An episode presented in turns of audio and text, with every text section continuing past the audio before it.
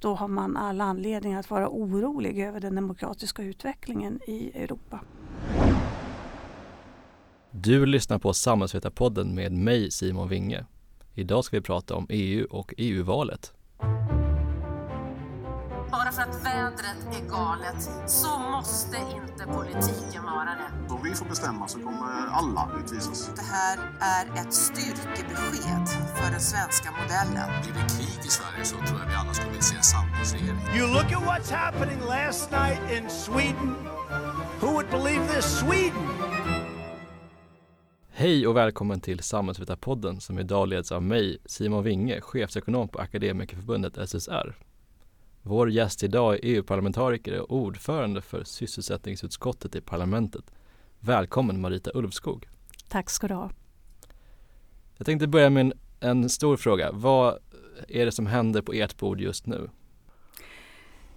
Jag är ju så upptagen av mitt eget utskott så allt som har med arbetsmarknadsfrågor att göra det, det är stort för mig i min värld. Sen eh, pratar vi naturligtvis väldigt mycket om Brexit och konsekvenserna av det.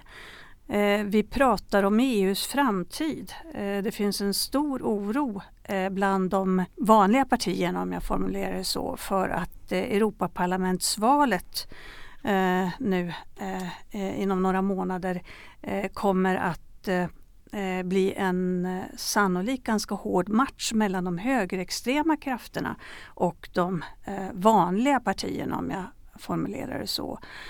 Och det har, det redan idag finns det ju ungefär 100 EU-parlamentariker som tillhör högerextrema partier. Eh, och de satsar väldigt mycket pengar, väldigt mycket energi eh, på att eh, bli betydligt större efter EU-parlamentsvalet och då mm. skulle jag vilja säga att då har man all anledning att vara orolig över den demokratiska utvecklingen i Europa. Mm. Jag tror vi kommer komma in på alla de frågorna. Men vi börjar lite i arbetsmarknaden där du har som du jobbar mest med.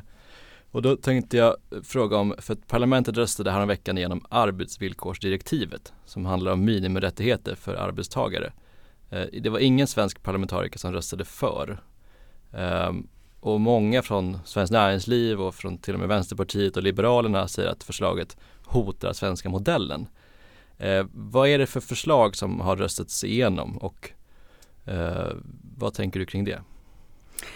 Det här arbetsvillkorsdirektivet eh, handlar om eh, att eh, arbetstagare, löntagare i EU eh, inte ska kunna bli bortsnurrade genom nya anställningsformer. Alltså det här med egenanställningar och andra typer av anställningar som innebär att man inte har en fast förankring på arbetsmarknaden.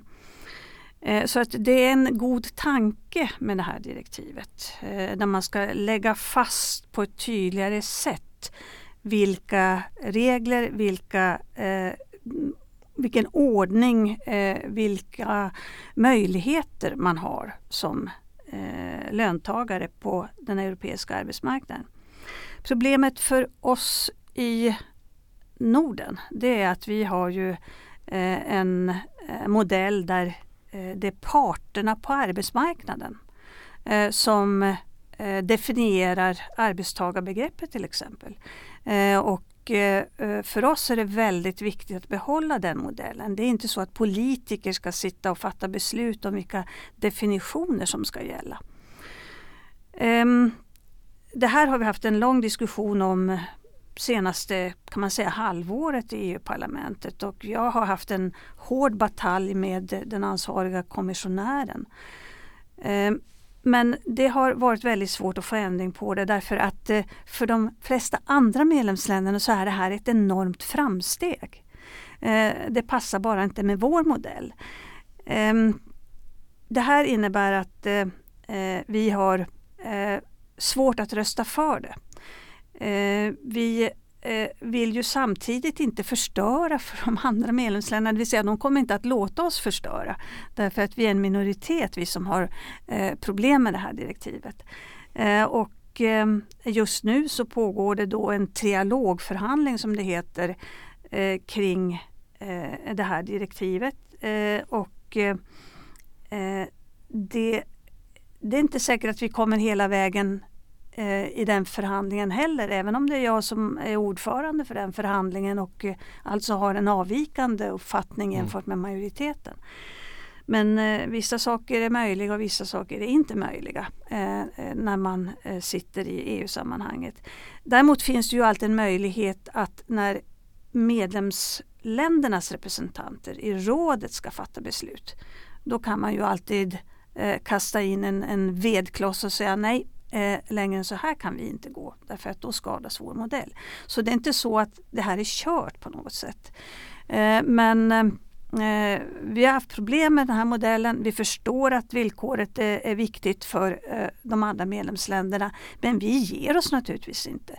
Finnarna och danskarna de har ju en lite annan modell eh, än vad vi har. Och eh, deras behov är fullt ut tillgodosedda i den text som nu föreligger. Men för svensk del duger det inte. Vi vill eh, eh, eh, gå vidare. Vi måste ha mer för att kunna ställa upp på det här eh, förslaget. Och är det så att eh, ett land sätter sig emot eh, eh när man kommer upp till rådsnivån, alltså ministernivån, eh, då, eh, eh då måste man ju kanske börja om från början. För du skrev en debattartikel strax före voteringen att ni skulle rösta emot om inte regelverket tog hänsyn till svenska modellen. Eh, sen lade ni ner rösterna. Ni röstade inte emot. Hände det någonting däremellan? Eller hur? Jag var tyvärr inte med på en omröstning. Jag var på en begravning hemma i Sverige så att eh, jag kan inte säga exakt vad det var som hände i slutskedet men eh, jag tror att det också är ett sätt att förhandla. Sysslar man med fackliga frågor så vet man ju att förhandlingsspel har en alldeles egen psykologi. Och det kan vara så att man har lättare att komma längre i en förhandling om man inte har sagt nej utan man har lämnat öppet men visat att det här är negativt, det här är problematiskt för oss. Det kan ha varit en sån bedömning som gjordes i ett sent skede. Jag förstår. Um, en annan fråga som man ofta tänker på som är kopplad till EU och arbetsmarknaden och som stött och, stötts och blötts sedan 96 i utstationeringsdirektivet. Ehm, kan du bara fräscha upp oss i vad det handlar om och var vi befinner oss idag? Det där eh, var den viktigaste frågan för mig att lösa under eh, den här mandatperioden och eh, den är löst vill jag påstå. Vi har haft en förhandling som har gett oss ett utstationeringsdirektiv som innebär att vi är tillbaka där vi befann oss före Lavaldomen. Och för oss i Sverige är ju detta centralt. Det har varit stenhårda och väldigt långa förhandlingar. Eh, men vi lyckades komma till ett avslut eh, med hjälp av stöd från eh, framförallt en del andra socialdemokrater som ändå har en helt annan eh, arbetsmarknadsmodell än vi. Eh, men också från eh, andra partigrupper så att det blev ett väldigt bra beslut. Och, för mig var det den absolut viktigaste uppgiften. Det var därför jag ville sitta i EU-parlamentet. För att lösa denna fråga eh, som är så central för Mm. oss. Men du säger vi, vi är tillbaks före Lavaldomen. Vad betyder det rent praktiskt på arbetsmarknaden?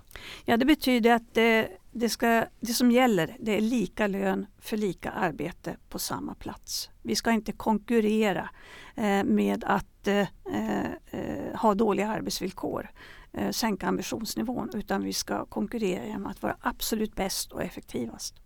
Så med det nya direktivet skulle en, en dom falla ut annorlunda än vad det gjorde i eh, Lavalfallet? Ja, det, Lavaldomen kan inte inträffa med det direktiv vi har idag.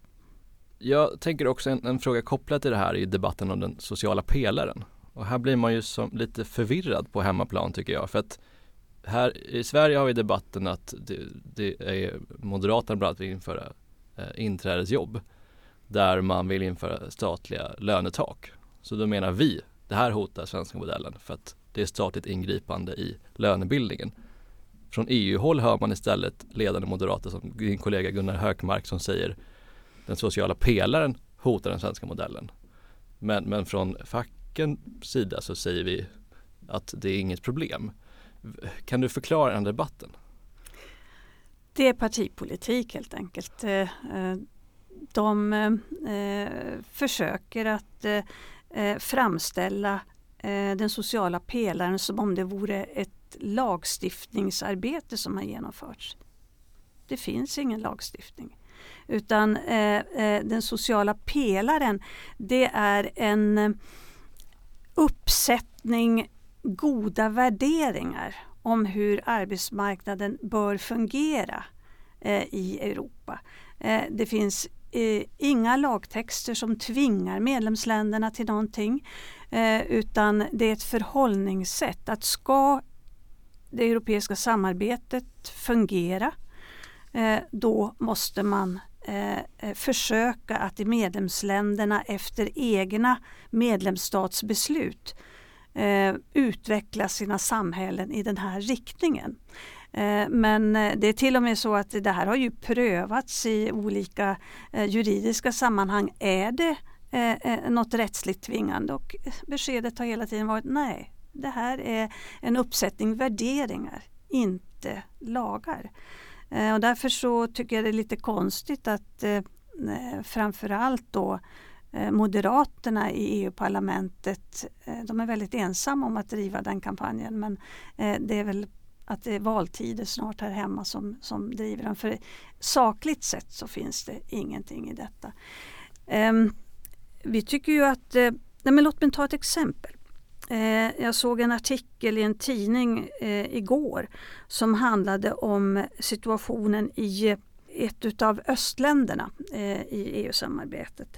Eh, de har väldiga problem med att eh, de som är välutbildade flyr landet. Eh, de bosätter sig i andra delar utav EU. Många av dem försvinner till Bryssel också.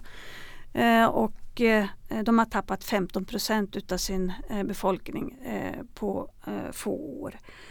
Ehm, det där det, det Eh, kan man ju eh, ha väldigt många synpunkter. Vi har ju synpunkter på andra problem som gäller eh, öststaterna. Att de inte, östra Europa, att de inte lever enligt regelboken, att de inte tar hand om sin befolkning, att de diskriminerar romer som då flyr till andra delar utav Europa.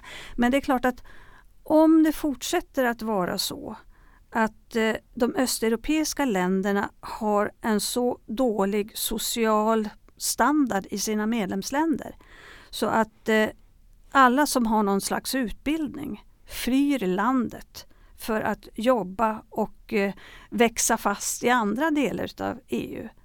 Då får det ju enorma konsekvenser på lite sikt.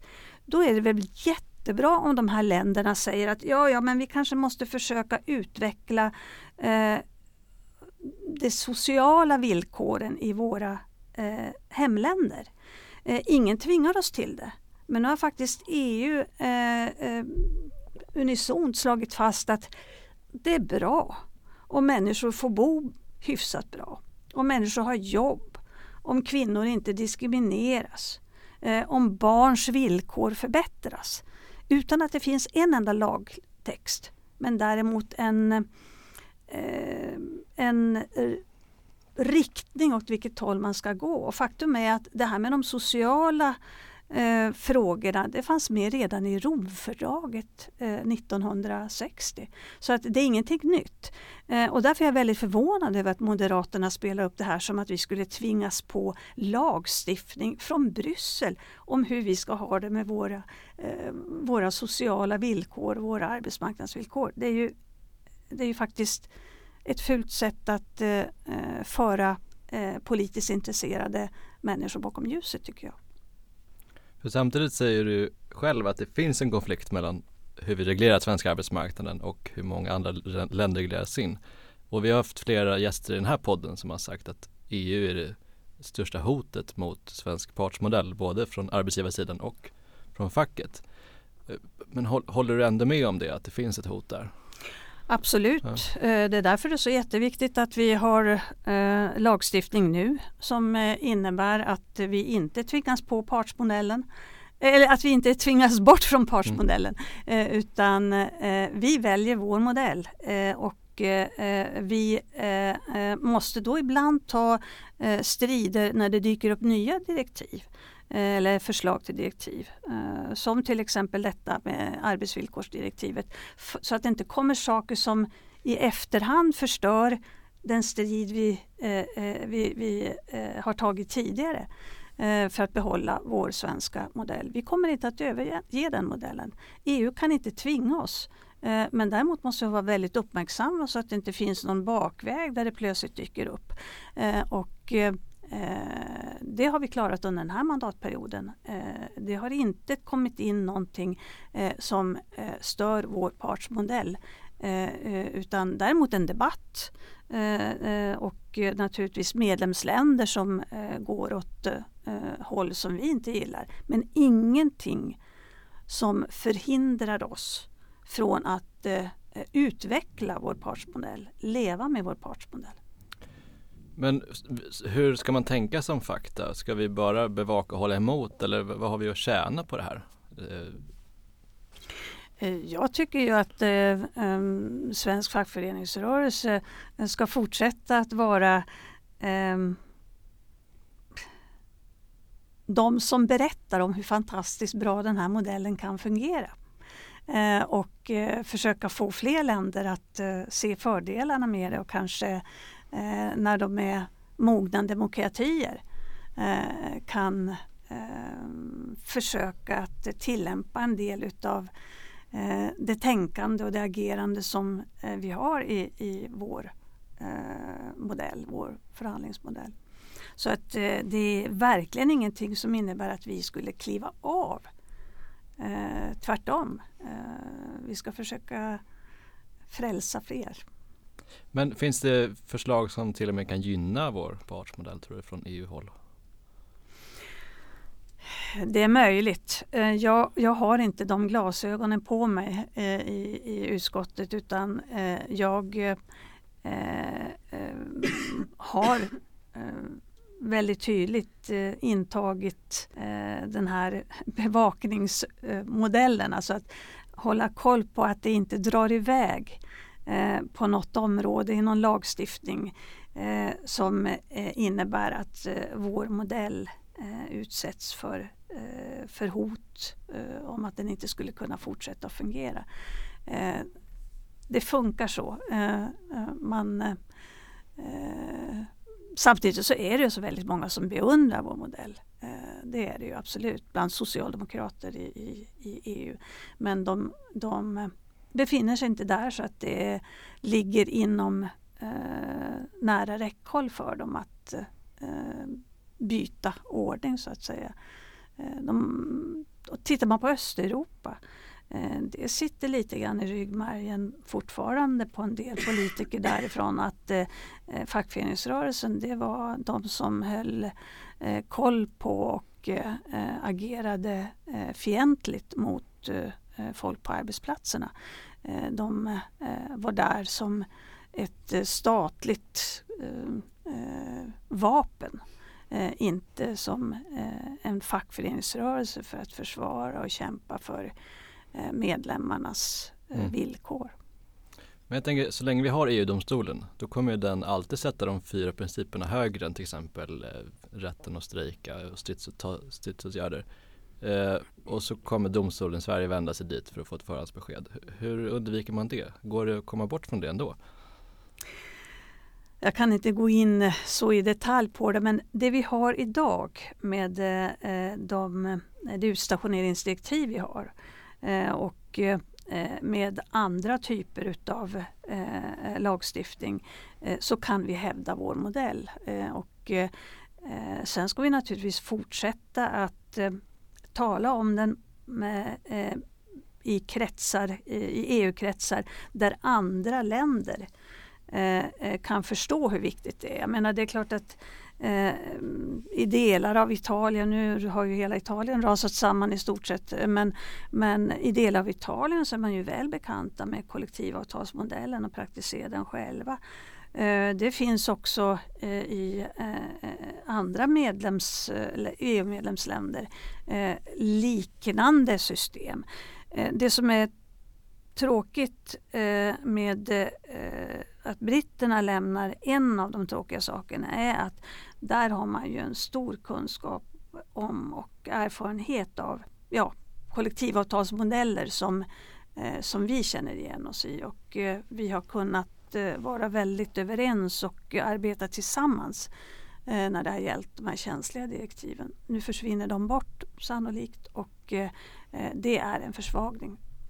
För det var att vi kan komma in lite på det. För är det den största konsekvensen av Brexit för oss tror du? Eller vad, hur påverkar det här ehm, till exempel arbetstagares rättigheter? Um, vi vet ju inte än uh, vad, det, uh, vad det påverkar men jag tror att man ska ha en uppmärksamhet. Uh, det finns andra länder som vi kan utveckla samarbetet med tror jag. Men, men det är klart att fackliga rättigheter har varit väldigt självklart för brittiska Labour. Ehm, och vi har kunnat samarbeta mycket med dem. Eh, sen finns det ju andra konsekvenser av Brexit eh, som rör andra värderingsfrågor i politiken.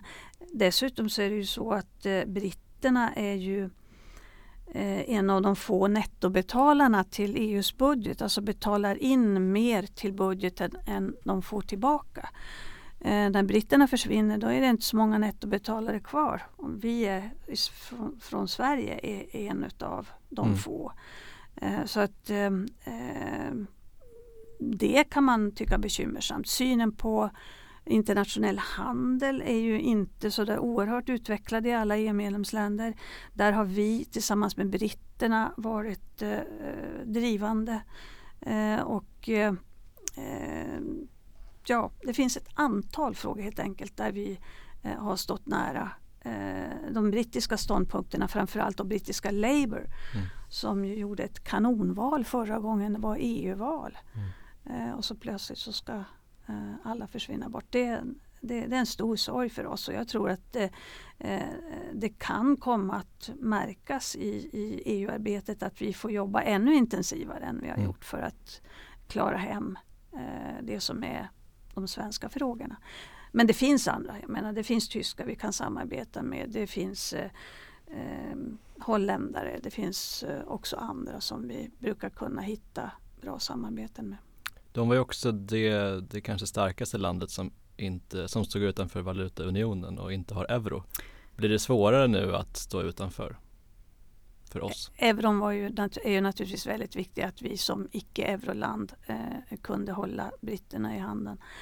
Eh, jag tror inte att eh, det kommer att vara eh, någon eh, ny press på oss eh, nödvändigtvis för att de försvinner. Det finns en press hela tiden.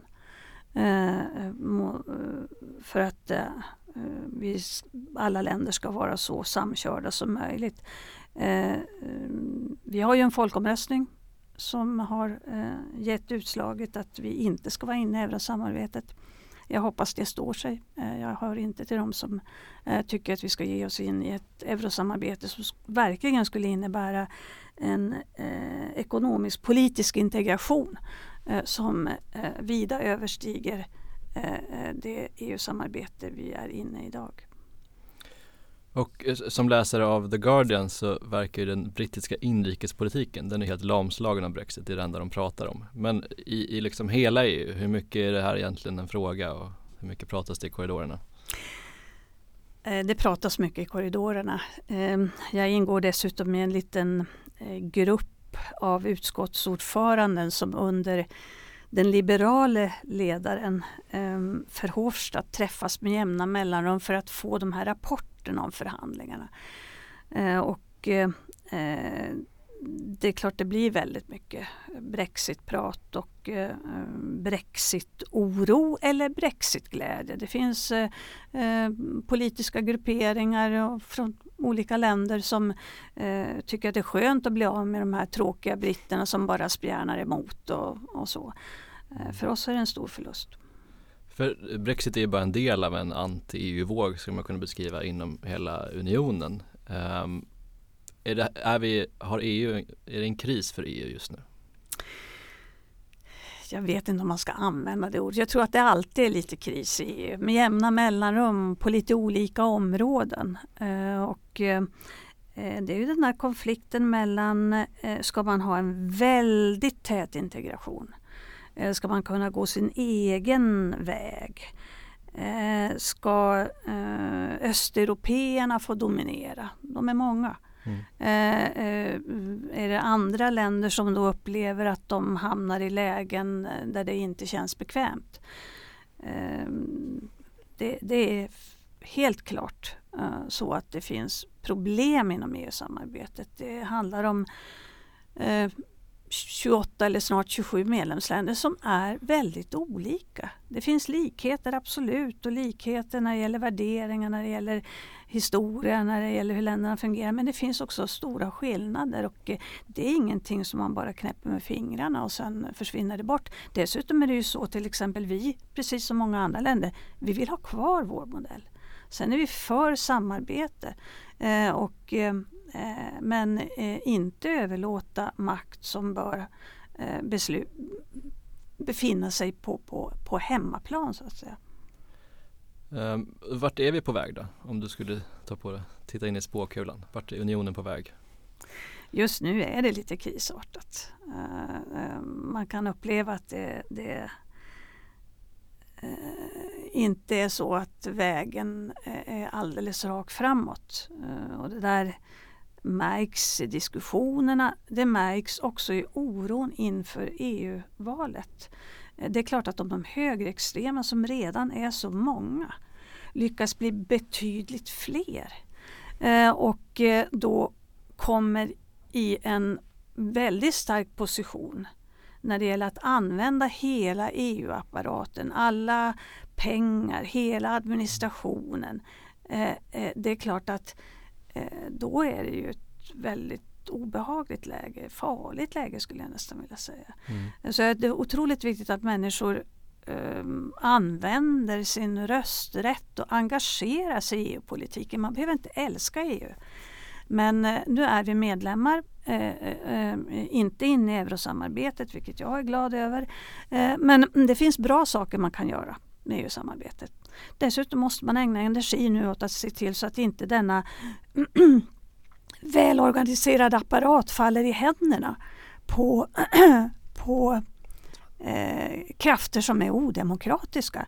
Och det tror jag att väldigt många här hemma eh, kan känna att eh, nu får man ta sig samman, nu får man bortse från eh, en del saker som man tycker är lite underliga med EU-samarbetet och faktiskt se till så att eh, det här inte blir en, en eh, något som tas över utav odemokratiska, mm. rent fascistiska krafter. Mm. Men tror du att Brexit kommer elda på andra eh, eh, de, av de krafter du beskriver eller kommer det i likhet med opinionen i Storbritannien kanske lägga sordin på andra exits? Svårt att veta. Eh, fortfarande tror jag att det eldar på Eh, en, en väldigt giftig opinion. Eh, men eh, ja, det där, man vet vad man har och inte vad man får tror jag man resonerar ändå bland eh, många medlemsländers invånare. Eh, sen eh, måste det ske mer när det gäller de stora skillnaderna mellan öst och väst. Eh, det är inte bra när det skapas en bestämd känsla i EU-systemet eh, att eh, här profiterar östländerna på oss och de eh, går inte med på sånt som är viktigt för oss. Eh, där spjärnar de emot.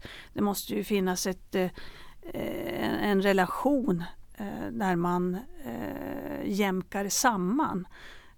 Och det är lite mm, hårda kanter ibland i debatterna just nu. Eh, så var det inte från början inte de första fyra, fem åren jag var i, EU-parlamentet utan det, skärpningen har kommit med eh, att eh, den ekonomiska utvecklingen inte är fullt lika positiv och att östeuropeerna upplever att de inte riktigt så snabbt som de skulle ha önskat har kommit upp Eh, på samma nivåer som eh, de eh, västeuropeiska länderna. Sen har vi ju Grekland och Italien där det ju är ganska kaotiska förhållanden just nu. Kanske får man vänja sig vid att om det är 27 medlemsländer som samarbetar så kommer det alltid att finnas något land där det är särskilt besvärligt. Men det kommer att vara avgörande vad som händer i medlemsländerna och vad som händer i Europaparlamentsvalet tror jag. Eh, för fortsättningen utav eh, att utveckla EU-samarbetet. Jag tänkte vi ska komma in på det för 26 maj är det ju val här i Sverige igen nästa år och eh, vi upplever härifrån att vi misslyckades att sätta arbetsmarknadsfrågor och partsmodellen på agendan i vårt nationella val nu i september. Hur ska vi lyckas att göra det, sätta de frågorna på agendan inför EU-valet? det är ju inte alltid man lyckas sätta agender överhuvudtaget i val utan eh, det tar, eh, valrörelserna tar sin egen väg. Eh, men jag tror att det finns ett stort intresse för arbetsmarknadsfrågorna.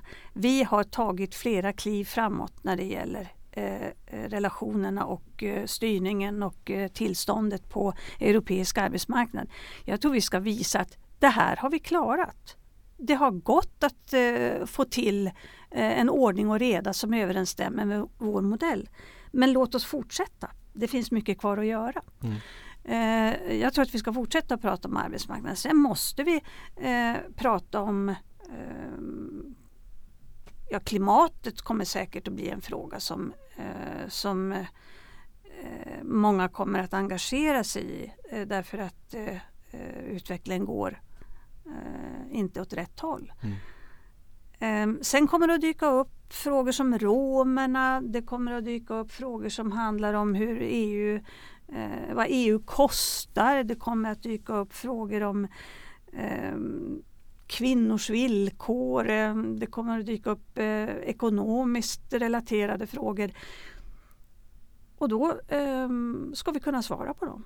Eh, och eh, även om jag inte eh, kandiderar till ytterligare fem år så kommer jag vara mycket aktiv i, i valrörelsen därför att jag ser som sagt var det här hotet från de högerextrema.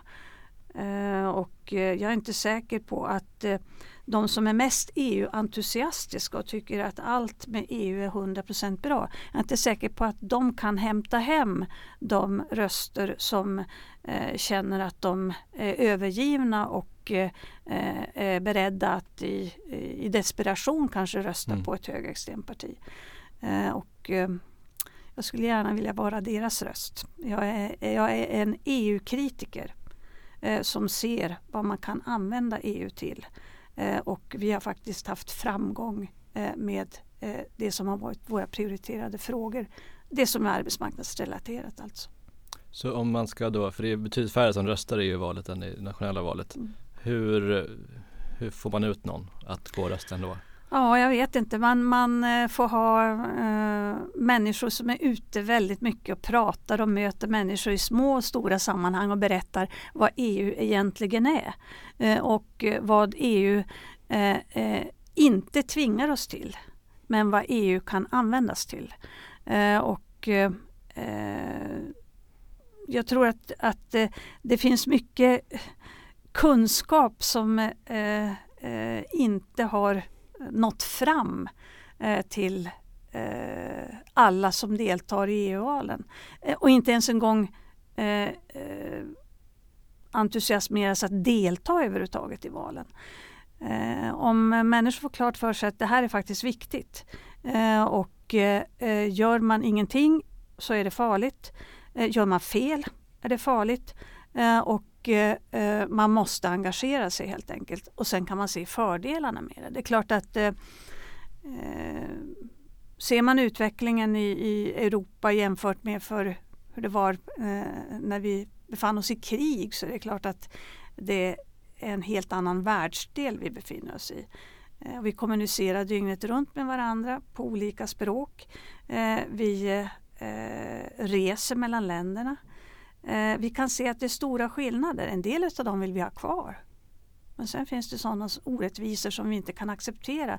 Därför att om man har en gemensam arbetsmarknad då måste man se till att det är schyssta villkor överallt och att man inte eh, försöker konkurrera ut andra eh, med eh, oschyssta metoder.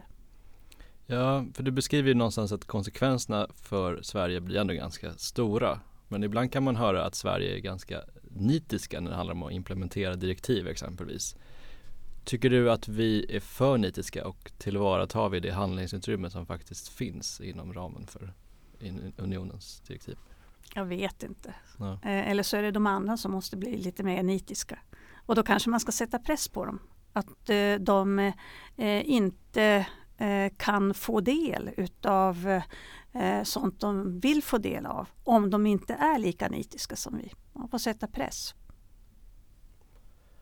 Och eh, om vi lämnar arbetsmarknaden så beskrev du klimatavtalet som ett av de eh, bästa beslut som parlamentet fattat sedan 2014. Och eh, dess har ju bland annat då Brasiliens president deklarerat att de ska skövla enorma arealer regnskog och Trump har ju dragit, ut, dragit sig ur Parisavtalet.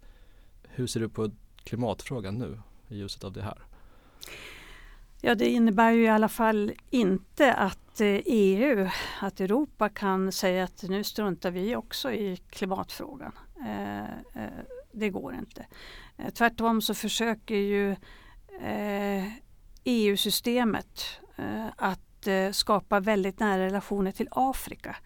Ehm, därför att ja, med handel och med, med en massa andra eh, väldigt eh, eh, fördjupade kontakter. Det finns många skäl till det som har med allt från flyktingsituationen i Afrika och Europa att göra till klimatfrågan.